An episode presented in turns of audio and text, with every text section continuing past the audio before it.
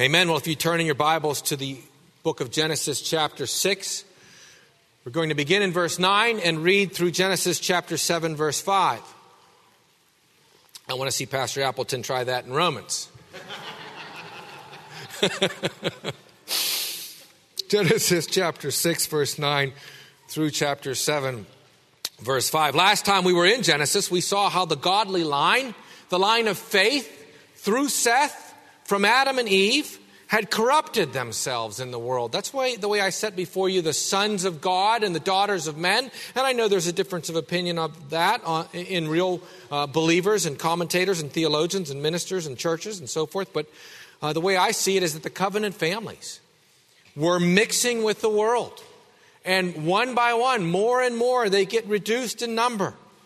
And they stopped believing and worshiping and calling on the name of the Lord as they had done under the preaching of men like Enoch, who was so godly that God took him to heaven without death. What a great sign, what a great witness to the people of God in that time. There is a new heavens, there is a new earth. God took Enoch, he didn't die. There is eternal life for us. That would have been a powerful sermon, as it were. God taking a man to heaven in their midst without him seeing death. And yet, still, the sons of God, the, the adopted children of God by faith, corrupted themselves with the daughters of men, the daughters of mere men, those who are dead in their trespasses and sins. And they married together. And of course, when believers willfully turn away from God and join with the world, they end up walking away, and the covenant families, one by one, until our text this morning as we see it. 1500 years after creation, there's only one man left. That's how corrupt the church has gone. This is one, one more argument, by the way, that it is the sons of God are the children of believers and the daughters of men are the children of unbelievers. Because if it's not that, if it's angels, for example, and human beings, well, what happens to all the believers? Why do they dwindle? Why is only Noah left? Angels and human beings don't corrupt the church.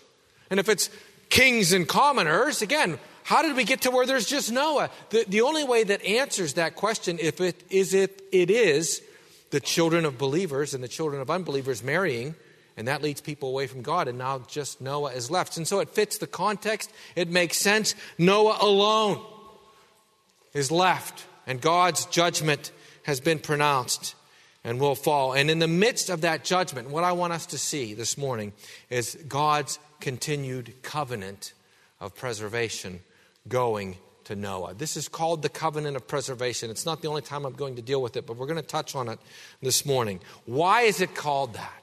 What is this covenant that God makes with Noah? Why is it important to us? That's what I want us to notice this morning as we turn to God's word. So let's pray one more time. Father, bless this word. Cause us to understand it rightly. Cause me to preach it faithfully. And may you be glorified in the sanctification, in the faith, in the growing repentance and obedience of your people as they come to you by your word. And so, Father, bless your word this morning in Jesus' name. Amen. Hear now the word of the Lord from Genesis chapter 6, beginning in verse 9. This is God's holy word. This is the genealogy of Noah. Noah was a just man, perfect in his generations. Noah walked with God. And Noah begot three sons Shem, Ham, and Japheth. The earth also was corrupt before God, and the earth was filled with violence. And so God looked upon the earth, and indeed it was corrupt, and all flesh had corrupted their way on the earth. And God said to Noah, The end of all flesh has come before me, for the earth is filled with violence through them. And behold, I will destroy them with the earth. Make for yourself an ark of gopher wood. Make rooms in the ark and cover it inside and outside with pitch. And this is how you shall make it. The length of the ark shall be 300 cubits, its width 50 cubits, and its height 30 cubits. You shall make a window for the ark, and you shall finish it to a cubit from above, and set the door of the ark on its side. And you shall make with it lower, second, and third decks. And behold, I myself am bringing floodwaters on the earth to destroy from under heaven all flesh in which is the breath of life. Everything that is on the earth shall die. But I will establish my covenant with you, and you shall go into the ark, you, your sons, your wife, and your sons' wives with you. And of every living thing of all flesh, you shall bring two of every sort into the ark, to keep them alive with you. They shall be male and female. Of the birds after their kind, of animals after their kind, and of every creeping thing of the earth after its kind, two of every kind will come to you to keep them alive. And you shall take for yourself of all food that is eaten, and you shall gather it to yourself, and it shall be food for you and for them. Thus Noah did, according to all that God commanded him, so he did. Then the Lord said to Noah, Come into the ark, you and all your household, because I have seen that you are righteous before me in this generation. You shall take with you seven each of every clean animal, a male and his female, two each of animals that are unclean, a male and his female, also seven each of birds of the air, male and female, to keep the species alive on the face of the earth. For after seven more days, I will cause it to rain on the earth 40 days and 40 nights, and I will destroy from the face of the earth all living things that I have made. And Noah did according to all that the Lord commanded him. May the Lord establish this word in our hearts this morning, I pray. I'm not going to go into the sort of nuts and bolts of the text this time and look at the ark and how God commanded him to build it and the flood. I want to save that for next time when we get to the actual flood waters and we'll look at it and we'll show that the account is believable, it's realistic, and in fact, it is the Word of God. But this morning, I want to really look at the spiritual meaning of this text the idea of God sending a great judgment on the earth and how it benefits us as believers. You know, last time that we were in Genesis a couple of weeks ago, and I talked to you about man's total depravity. And we looked at that doctrine and how important it is for us to know that so that we can give God all the grace, or all the glory and honor and praise, and look to Him for grace alone and not look at me. I'm a little bit better. I made one right decision, you know, things like that there's nothing in me. There's only a reason to punish me. And we looked at that. But what I want to notice this morning is how the judgment of God, and that's what the flood is, how it benefits us, how it benefited Noah and his family spiritually, and why this text is here in the Bible for us, the church, to know God more to be transformed into the likeness of God more, to increase in our faith and repentance. How does it help us to do that? And so I want you to notice how this flood, the judgment of God, is sent on account of the wickedness of fallen man. That's my first point. That the flood is sent, judgment is sent because of the wickedness of fallen man. You know, the key verse in chapter 6, the verse that really fuels the rest of the chapter isn't verse 2, the sons of God and the daughters of men that everybody wants to debate about and discuss. It's verse 5. That is the principal verse of this chapter.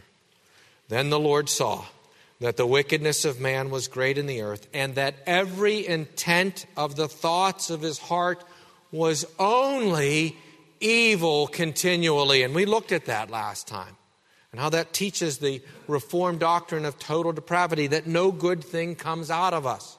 That apart from the grace of God, there is no desire for God, no desire to glorify Him. Everything we do is an act of robbery, an act of treason, even when we're doing something, you know, horizontally or earthly good. We're not doing it for Him.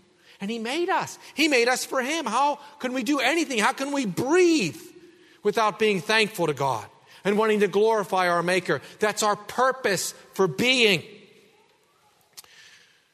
And yet, in this text, we see that every intent of the thoughts of the heart was only evil continually. And what I want to point out to you here is that's not a judgment on this one generation, you know, four and a half thousand years ago that was so corrupt because, well, you know, the angels and the men had made these giant monster beings and they were so wicked, God had to wipe out the earth before they infected everybody with Nephilim blood and something like that. And then what, what we end up saying is what? Well, we don't deserve that judgment. See, they deserved it. They're worse than us. Verse 5 is about them, it's about how bad they got. But we're not that bad. We don't deserve that judgment because we don't have, you know, these monstrous angel men creatures. And again, if God judged man for that, if God punished human beings because these superior, these invincible angels, which were demons, fallen angels, came down and, and just preyed upon human women and made these monstrous creatures, and now God kills all the people for that. I mean, think of the injustice of that. But the bigger issue is that this verse, verse 5, isn't about that generation, isn't about that time or that group of people or, or something that happened with that people. It's about fallen man. That fallen man has no single thought that's without sin. There is nothing in fallen man in that time, in the time that followed it, in yesterday, today, and forever until Christ returns. There is no thing in us that God would look upon and say, there's a reason to not send a flood there. Oh, look, that person just did something that had some goodness in it. That's not the case. God's judgment on man is that every intent of the thoughts, every intent of the thoughts of their hearts was only evil continually. And that's all of us apart from the grace of God. Now, by the grace of God, we have a new nature. By the grace of God, if you're a believer, you've been born again. You do have thoughts that want to please God, that love God. If you're a Christian, you love Jesus. If you're a Christian, you do love your neighbor as yourself to some degree. But again, even as I say it that way, we still as Christians never do anything perfectly, right? Even my love to God is tainted with my continued vanity and pride and anger and whatever. And if I really took any of my good works and put them before God, He couldn't accept it apart from Christ. There is real goodness in it from Him because He's given me a new birth, but that goodness is corrupt. It's like making an omelet with five eggs and one of them's rotten. You can't cut off a little piece of the good part, can you? The omelet infects everything. And that's the way we are as believers. We do have love for God, we do have faith, but we're corrupt. But here, this is talking about man apart from the grace of God. And that's what I want you to see when God looks the, on the world of that day, and He looked for a single reason to not destroy it. Give me one person, give me one act, give me one thought that says righteousness. There wasn't one. And what I want to put before you is that's still true today. That every generation deserves the flood. That's what we have to see in this text. That every generation deserves the judgment of God to wipe it out. That we all deserve it. We hear so oftentimes, I think, today, and I think we believe it to some degree, that, well, you know, yes, we have bad influence in our lives, and, you know, we don't want our children to hang around with the bad kid on the block. And, you know, it's the world corrupts us and Satan corrupts us, and the world and Satan are out there and they're real, right? But Jesus said that it's because of our hearts that evil is in the world. I mean, he made that clear. Mark chapter 7, verse 21 For from within, out of the heart of man, says Jesus, proceed evil thoughts adulteries, fornications, murders, thefts, covetousness, wickedness, deceit, lewdness, an evil eye, blasphemy, pride, foolishness. All these things, all these evil things, rather, come from within and defile a man. Jesus says all those things, right? That's not the Jesus of much of the church today. Well, I just want to love you and I mean, all those evil things that he talks about. Jesus understands that these things come from the heart of man. This is the heart of man. Back on September 29th of 2019, I found it on the uh, on our website. You can go on our website, by the way. Click on sermons. Click on you know um, the, the you'll see the sermon link come up. Sermons also have Sunday school lessons and, and the new members class and everything else. But you click on that, and then you can go to Sermon Archive and you can find sermons back from like 2004. You know, from everybody who's ever preached in this church. Well, I preached this sermon when we were in Matthew, Matthew chapter seven, on September 29th, 2019. And it was on Matthew 7, verses 7 through 11. And I named this sermon after the first five verses, or first five words of Jesus in verse 11. If you then being evil. That's what Jesus said to his disciples. The Sermon on the Mount is specifically to the disciples. The disciples came to him and Jesus began to say to them, These are the disciples that Jesus just looks at and offhandedly says, Well, if you then being, not were, being evil. And then he goes on. And that's again apart from the grace of God. And what I want you to see is that in the wickedness of man, there is not a single reason for God to not send the flood. Not a single one. And yet he delayed for 120 years. And we see God's Judgment now finally coming in our text. And so I want you to notice, secondly, the flood is sent, judgment is sent because of the holiness of God. Judgment is sent because of the holiness of God. Man has corrupted himself. He has lost his righteousness. He's fallen. He's selfish. He's got a sinful nature. But God is still holy, and God is still perfect, and God is still righteous. And it says that God looked and God saw. Do you see that in verse 5? I know it's not in our text, but it says the Lord saw. But then if you go to verse 12 of our text, so God looked upon the earth. This is an anthropomorphism saying God doesn't just haphazardly decide. God investigates. God checks it out. God comes down and he, he examines everything carefully. And he sees the reality of the situation and it calls for the flood. That's the point here. God will judge. You know, I think that's the big lie that we tell ourselves as unbelievers and that the world constantly says God's not going to judge. God is love, Pastor. Don't you know that? God is love, and He's up there in heaven right now, wringing His hands over all the people that don't believe in Him. And He's weeping, and He's trying to get the people to believe in Him and live for Him, but they just won't do it and his heart is breaking constantly for the world. And that's not the, the God of the Bible. All right? God, God's love of benevolence is on all. But this God who loves all things, as it were, and cares for them and provides and does good even to the wicked, this God is holy. And that means that he absolutely hates sin. We saw it in our call to worship. Did you catch it? that God hates the soul of the one who does evil, that God has a hatred for the wicked. I can't tell you how many sermons I've heard where pastors will read, Well, Jacob I loved, Esau I hated. Well, it doesn't really mean hated. It doesn't really mean that. But then, how can it really mean love? Jacob I loved, and Esau I hated. Now, it's true, God doesn't hate the way we hate, filled with sin and selfishness and pride. But God hated Esau in that he handed Esau over to his sins and did not choose him and gave him eternal damnation. There is no greater hatred than that to give over one to their sins. And we need to recognize that God is a holy God, that God is going to hold us accountable. In fact, Jesus said he will hold us accountable for every single thought. Matthew chapter 12, verse 36 But I say to you, that for every idle word men speak, they will give an account of it in the day of judgment. God is holy. He can't allow even a single sin to go on unpunished forever. That's, a, that's infinite blasphemy to him.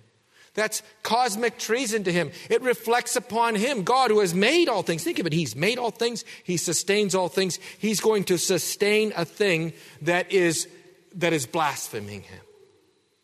It makes God look corrupt. It makes God look as if He's not holy, He's not just. And God, because He is merciful, He can be patient, but judgment will come. That's the point of this text. You recognize that the judgment of Noah is the greatest judgment not just in the Old Testament, but until Jesus returns. There has never been anything like the flood of Noah. We're not talking about a couple of cities, Sodom and Gomorrah and Admah and Zeboim and a few others, where sexual sin was rampant and God destroyed them, and He did. We're not talking about a few nations in the land of Canaan that were given over to idolatry and cannibalism and all sorts of sexual sin, and God told the Israelites, wipe them out, man, woman, and child. We're not talking about that. This is so, so much worse than that. This is a flood that comes and kills every single human being. And there were, if not millions, hundreds of thousands over 1,500 years on the earth. And God's going to destroy them all. God is a holy God, beloved. That's the story of Noah. God looks, God sees, God is patient and long suffering, and God is just. And that's the point of verse, look at verse 12, uh, 11 through 13. The earth was corrupt. I want you to notice that word corrupt. It means spoiled, ruined. It can even mean destroyed. You know, when the, when the clay becomes ruined in the potter's hand, he just smashes it all up and makes something else. It's that word. The earth was corrupt before God, and the earth was filled with violence. And so God looked upon the earth, and indeed, notice it's like he checks it out. It, yes, he heard it. Now he's looking. And indeed it was corrupt. Same word. For all flesh had corrupted their way on the earth. Same word. Corrupt, corrupt, corrupt. Ruined, spoiled, destroyed. So what's God going to do? Verse 13. God said to Noah, The end of all flesh has come before me, for the earth is filled with violence through them. And behold, I will corrupt them. I know our text says destroy, it's same Hebrew word. I will corrupt them with the earth. They've corrupted the earth. I will corrupt them with the earth. Do you see this is the first example of the lex talionis, the law of revenge? That God is going to do, the man has corrupted the earth, so God will use the earth to corrupt man. Man has destroyed the earth, so God will use the earth to destroy man. God is just, and God is holy, and God is the one who is bringing the judgment. I want you to see that in verse 17. And behold, here it is I myself. I myself. You know, a lot of times atheists and critics of our faith, or even of the idea of God in general, right? Uh, they'll say, well, God was invented by primitive human beings who were fearful of the storm, you know. The storm comes, and you're like, oh, I'm afraid. I'm going to invent a God who's in control of the storm. Now I feel safe. And that's the way they say religion was invented, right? How does that work when the God that you invent is holy, utterly holy?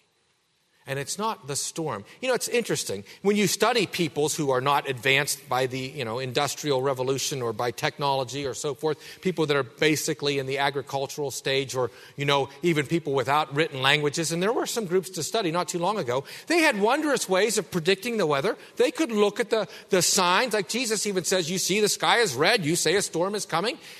For generations, for thousands of years, man has known how to sort of predict the weather, how to take care of himself in times of disaster, how to even cure certain diseases and sicknesses. They knew how to treat things in even ingenious ways. Man's not afraid of those things. Right? Nobody's afraid of the storm. Okay, the storm is coming. Go inside. But you know what's fearful? What's fearful is a knowing, rational, moral being who is perfectly holy and all powerful and he sends the storm to get you. And that's what happens in our text. In verse 17, beloved, this is no accidental storm. This is no random thing. Well, it just so happened that all these low pressure systems kind of combined in a once in a lifetime, once in an Earth's lifetime, you know, uh, occurrence, and this massive flood formed accidentally. Verse 17, the Hebrew literally says, I Behold, I. I will send it. I'm making it happen. I'm doing this actively and on purpose. The judgment of the wicked is not something that, that happens and God wishes it didn't. God is the one who judges. God is the one who will throw sinners into hell. It won't be that they're going there and God's trying to get them out. He will put them there. And God is the one who puts the flood on the earth and wipes out every single human being. And, beloved, we need to know this. We need to understand this. We need to recognize that the flood of God and the flood of God's wrath that will come again is because of who He is. That He is a holy God, that He will not compromise His righteousness and holiness. He has made a way of salvation, He has made an ark in this text. And all you had to do was believe and get on the ark, and you would be saved. But God's wrath is coming. And today, we have the promise of the second coming of Christ. And it's likened to the flood of Noah, because the flood of Noah is like nothing else that's ever been. And it's because of these judgments of God that believers should get this, and, and really, this should help us in our walk. Did you catch in the scripture reading the motivation, the only motivation given by scripture as to why Noah built an ark? Did you see it? It was in our scripture reading in Hebrews 11. Why did Noah build an ark? What motivated him? What moved him to build an ark? Hebrews chapter 11, verse 7. By faith, Noah, being divinely warned of things not yet seen. It's not raining, there's no flood. Being divinely warned of things not yet seen, notice it, moved with godly fear. That was his motivation moved with godly fear, prepared an ark for the saving of his house. Beloved, the fear of the Lord is the beginning of wisdom. We have to fear God, and at the same time, we love Him. I don't know if that's hard a concept for you, but it's not for me. It's not hard for me at all because I had a good dad, and I loved my dad, and I feared him. And I didn't think that he was out to get me. I mean, I could, I don't even know how it goes together. I was reflecting on this. I feared him because I loved him, and I loved him because I feared him. But I knew and, that if I did certain things, my dad was going to punish me. And I didn't want to get punished that way. And that kept me from doing a lot of things that other people did that destroyed themselves with. I mean, I did enough bad stuff as it was. But believe it or not, I did have some limits. And it was because I feared my dad. And I knew he loved me. I knew he wasn't out to get me. And I don't know how else to see God but that way. This great Father who is also God, who is also holy, who will judge, who absolutely will judge. And if you would stray and you would go and, and commit these sins and leave him, don't think you'll escape. That's the point of Noah's ark. You've got to believe in him. And you've got to turn away from sins. So much of the church today, no judgment, no judgment, no judgment. No wonder the church is like the world. Nobody fears God to actually obey Him. Judgment is coming. Christians need to know that. John Calvin says this perfectly. He says how important it is for the righteous to know justice is coming and the wicked will be punished because otherwise, if we imagine men to go on sinning with impunity, we would not long be able to resist joining with them. It's only because we know He's going to judge that we're kept from becoming like the world, the very thing that the people in Noah's day forgot. And it's funny to me because one of the things that the scripture says about the second coming is that the very conditions that will bring about the judgment by fire on the world is the same unbelief in God's judgment. 2 Peter chapter 3 verse 3. Scoffers will come in the last days, walking according to their own lusts, their own sexual desires, their own truth, and saying, Where is the promise of his coming? Where is the promise of his coming? You keep saying Jesus is coming. Hasn't come yet. Where is it? Where is the promise of his coming? For since the fathers fell asleep, all things continue just as they were since the beginning of creation. The uniformitarian principle. Everything's the same. The layers are laid down over millions of years by dust. There are no catastrophes. Where is the promise of his coming? For this they willfully forget, Peter says, that by the word of God the heavens were of old, the earth standing out of water and in the water, by which the world that then existed perished, being flooded by water. They willfully forget that God did it before. they forget about the flood of Noah. That's what we can't do. If we're going to be fearing God and living for God and being kept from sin, that we will not forget. We would not be like these scoffers. Because the heavens and the earth are now preserved by the same word, the same word that they're scoffing at. It preserves them, it keeps them alive. And they scoff at it. It's like trying to scoff at God who's holding you, as Jonathan Edwards said, by a spider's web over the fire. And you're screaming at him how awful he is. And there's no reason for him to not let you go. In fact, there's every reason for him to let you go, and yet God is merciful and he delays and he delays. And so I want you to notice the righteousness of grace. The flood is sent also because of the righteousness of grace. Noah here in our text is said to be a just man, a perfect in his generations. Noah walked with God. Don't think that means Noah was the only good person and that's why he didn't get killed because he was good enough.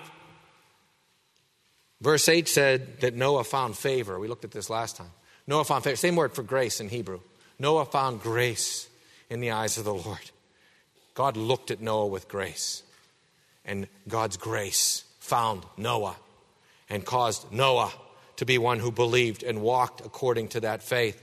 And we see many examples like this in Scripture.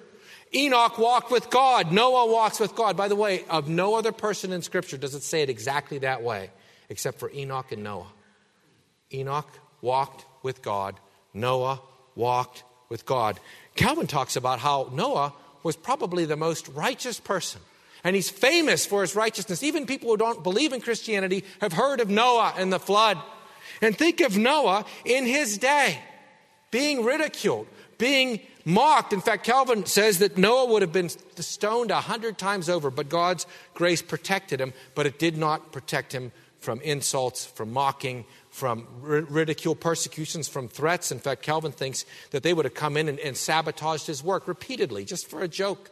And it would have taken Noah much longer to do that. And yet, and that's because they hated him. Why? Because he's building the ark. And the ark says that God will judge. And that's the thing they don't want to believe. John, uh, Matthew Henry says that with every hammer of the hammering of the ark, Noah was preaching, repent judgment's coming. Every time they heard that bang, bang, repent, repent, judgment's coming, and they hated him for it, and yet Noah bears up. The only one. Scripture is clear about that. When God says in verse 1 of chapter 7, Come into the ark, you and your house, because I have seen that you, singular, are righteous. We don't get told anything about Noah's wife or his sons or his sons' wives. Were they? Did they believe? At this point, we don't know anything about them. God's own word says, You, singular Noah, are righteous, therefore you and your whole house get on the ark. It was a righteousness of grace. It was a righteousness given to Noah, imputed to him, and he lived it out and he walked in it. But the only hope of anyone to be delivered from the just wrath of God is that His grace, His grace that offers salvation, that His grace would change you, that you would accept it, that you would see yourself as you really are, and that you would trust in God. You know, it's interesting. Noah is said, verse 22, Noah obeyed God. He did according to all that God commanded him. Verse 5, Noah did according to all that God commanded him. Over and over again. Noah lived out his works were the fruit of his faith. His faith was because of God's grace. And yet, Noah doesn't say a word in our text. We've read all of chapter 6. Noah hasn't said anything. We'll read all of chapter 7, Lord willing, and Noah won't say a word. We'll read all of chapter 8, and Noah won't say a word. But Noah believed, and Noah obeyed. He listened to God when he was the only one. I don't know what it's like to be the only one. There, there have been people in history, right? Athanasius contra mundum, when the early church was fighting over the Trinity and, and the Arians kept getting into power and they would excommunicate the Trinitarians, and this happened for hundreds of years. And Athanasius at one point was one of the only ones who faithfully stood for the true doctrine of Scripture that God is one God in three persons. And six times Athanasius is excommunicated and hunted. At one point, there was a story that said Athanasius was in a wagon, and the guards that were trying to send out to catch him and maybe even execute him were hot on his tail. And one of the guards yells up to the wagon, Is Athanasius sitting among you? And Athanasius stands up and says, Athanasius is not sitting in this wagon. But he stood against the world. He really did. And then you have Martin Luther, right? When, when the papal legates there and the emperor and the local rulers and the governors and all of the authority of the world, of the Holy Roman Empire, church and state, are there saying to Luther, recant or be killed. And Luther says, What? I cannot recant. My conscience is held captive to the word of God. To go against conscience is neither right nor safe. Here I stand, I can do no other. God help me. And he probably felt like the only one. But there were others. And there were others when Athanasius stood. With Noah, there was nobody else. Noah is the first. The first of all those who have ever had to stand up against the world.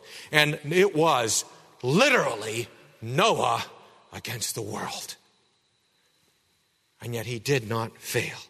And moved by godly fear. He prepared an ark for the saving of his household. Listen, by which, the preparing of the ark, by which he condemned the world.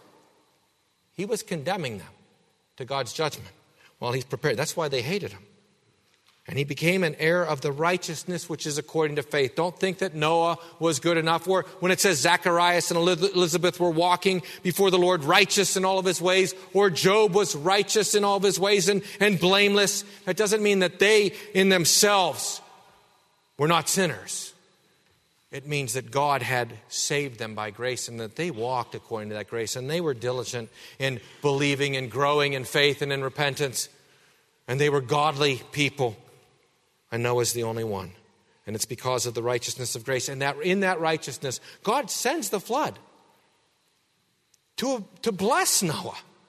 The flood wipes out his enemies. The flood wipes out his persecutors. The flood enables them to start again in a new world that's not corrupt, that's not filled with violence. Do you see that?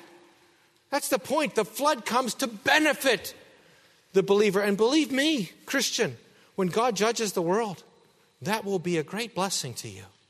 When this world goes through Judgment Day, there will be no more sin. There'll be no more selfishness. There'll be no more wickedness. There'll be no more preying upon the weak. There'll be no more idolatry. There'll be no more evil. And the righteous will shine like the sun. And so I want you to notice, fourthly and lastly, the, judge, the flood comes, the judgment of God comes because of the mercy of salvation. Because of the mercy of salvation. If God did not judge the wicked, he could not save his people. If he did not pour out his wrath upon sin and consume it, there would be no salvation from sin for us. And we who are still sinners, and all of us are, that tells us that God's going to make a separation even within us. He's going to take our sin away because Jesus has already borne the wrath on the cross. That's the mercy of God. The flood of Noah is the greatest act of judgment until the second coming. You know, there's a word that's invented for the flood of Noah. It's only used in reference to the flood of Noah. Hebrew has several words for, the, for flooding or overflowing of rivers, but the word Mabul is used only 13 times. And it only refers to the flood of Noah. And it's all 12, 12 of the 13 are in Genesis. One is in Psalm 29. The Lord sat enthroned at the deluge, at the flood of Noah. The flood of Noah, yes, it was to destroy the wicked, but it was to save the righteous.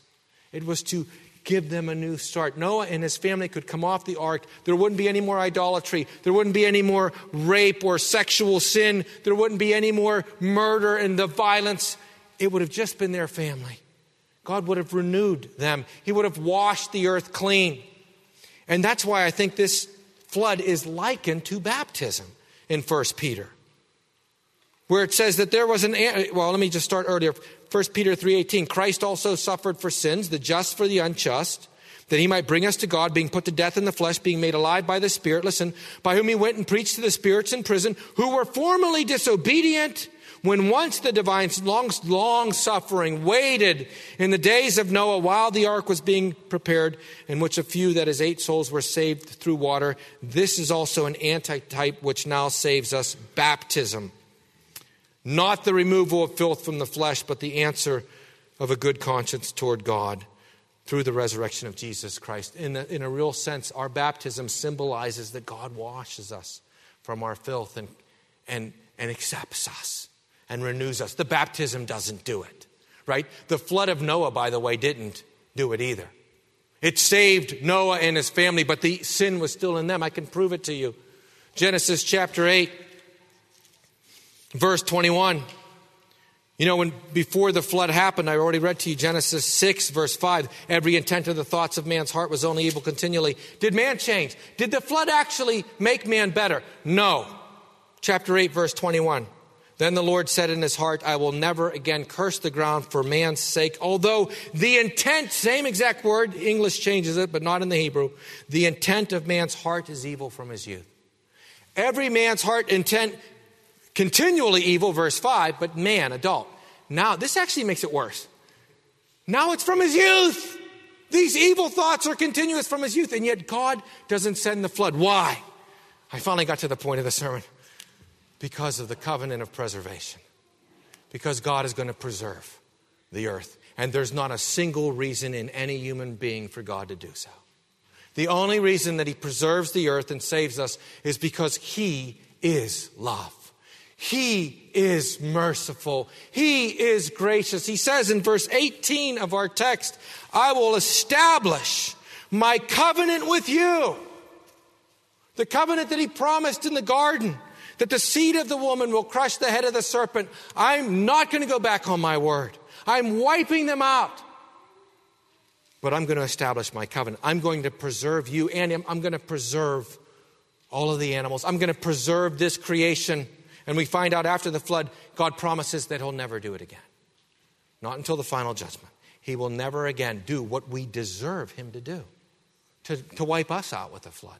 That's important to remember again that we would look only to God's grace, that we would look only to the righteousness which is by faith, and that we would look to God for mercy because it's the mercy of God that made the covenant, and it's the mercy of God that keeps the covenant. And I hope this morning that the example of Noah will assure you of the mercy of God if you're not so much on the ark, we don't have to be on the ark, but if that, that you're in Christ, that you're on the new ark, the cross.